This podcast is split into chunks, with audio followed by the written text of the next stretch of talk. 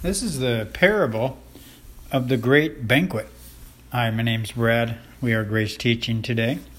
Um, you know, Jesus taught parables, um, and there's there's two ways that people look at parables. Those who are under the law um, see parables as um, we're going to initiate um, for God in this um, when we hear this parable. It's they actually hear, you know God is telling us to do something here when they read the parable for those who are under the law. But for us who are under grace, the parables Jesus taught were a blessing towards us.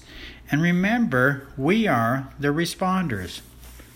Okay, so the the parable we're going to read today, the parable of the great banquet, is a parable. Remember what parables are? They're small, short stories to um, make a point. Jesus is um, setting up the new covenant, and so he's going to teach us about what the new covenant is all about. It's remember, it's the death, burial, and resurrection of Jesus Christ, and it's responding to him and what he's accomplished for us.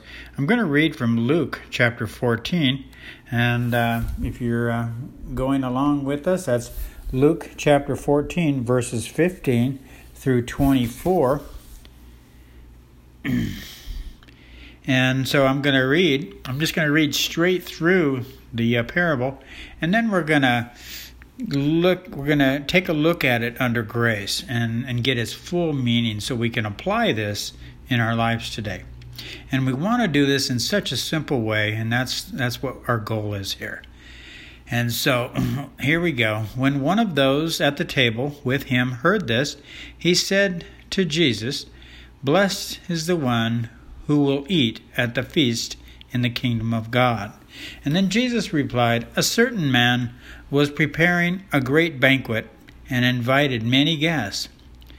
At that at the time of the banquet, he said his to his he said sent his servants to tell those who had been invited Come, for everything is now ready. But they all alike began to make excuses. The first said, I have just bought a field and I must go see it. Please excuse me. Another said, I have just bought five yoke of oxen and I'm on my way to try them out. Please excuse me. Still another said, I just got married, so I can't come. The servant came back and reported this to his master. Then the owner of the house became angry and ordered his servant, Go out quickly into the streets and alleys of the town and bring in the poor, the crippled, the blind, and the lame. Sir, the servant said, What you ordered has been done, but there is still room. Then the master told his servant, Go out to the roads and country lanes and compel them to come in so that my house will be full. And I tell you, not one of those who were invited will get a taste of my banquet.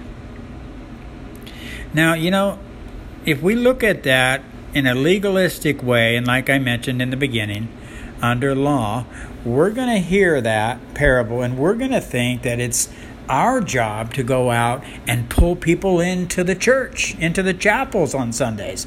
Come on, go out and get busy and, and make sure these pews are full. That's that's taking that out of context. Well, let's take a look at the context under grace, shall we? Okay, the first thing we want to look at is that word blessed means happy at the beginning of the pro, at the the beginning of the parable.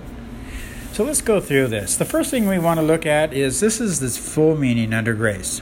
Happy are those who experience their completeness in Christ, living from the kingdom of God. Okay?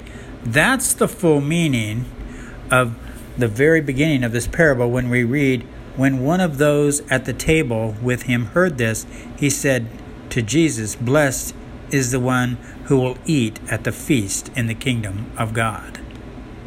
Okay? So, the second thing we want to take a look at is this.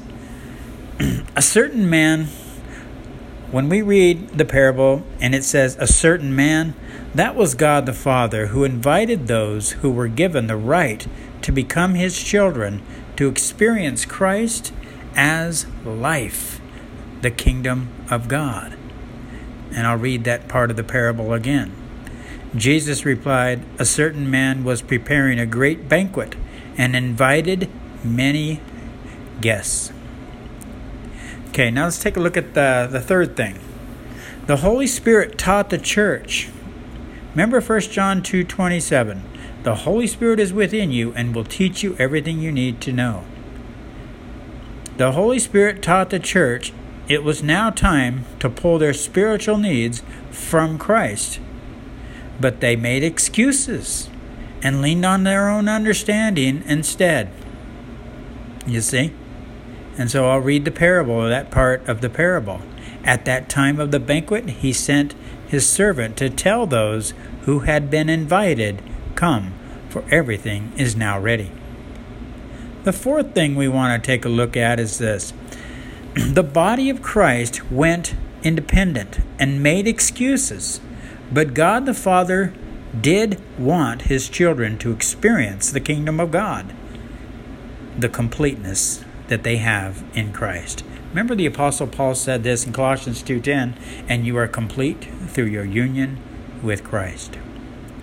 Okay, of course, I'm referring to this part of the parable. I'll read it. But they all alike began to make excuses. The first said, I have just bought a field and I must go and see it. Please excuse me. Another said, I just said, or I, ju- I have just bought five yoke of oxen and I'm on my way to try them out. Please excuse me. Still another said, I just got married, so I can't come. The servant came back and reported this to his master. Then the owner of the house became angry and ordered his servants, Go out quickly into the streets and alleys of the town, and bring in the poor, the crippled, and the blind, and the lame. Sir, the servant said, What you ordered has been done but there is still room. Then the master told his servant, Go out to the roads and the country lanes and compel them to come in, so that my house will be full. Okay? The fifth thing we want to take a look at, and the final thing, is this. the body of Christ were invited to experience the kingdom of God. But because they made excuses and lived independent lives, they did not. And that, of course, is the final part of this parable where we read I tell you, not one of those who were invited will get a taste of my banquet. So let's simplify this whole thing. Like I was mentioning, Colossians 2:10, the apostle Paul says, "And you are and you are complete through your union with Christ. Now we just look to Christ as our very source. That is the parable under grace. And so when we read the parables that Jesus spoke about, remember, they're stories that make a point. But remember to make this really simple under grace. The parables Jesus taught were a blessing towards us not us trying to bless others, you see. Remember, we're the responders. That's the way we look under that's the way we look at these parables that Jesus taught under grace.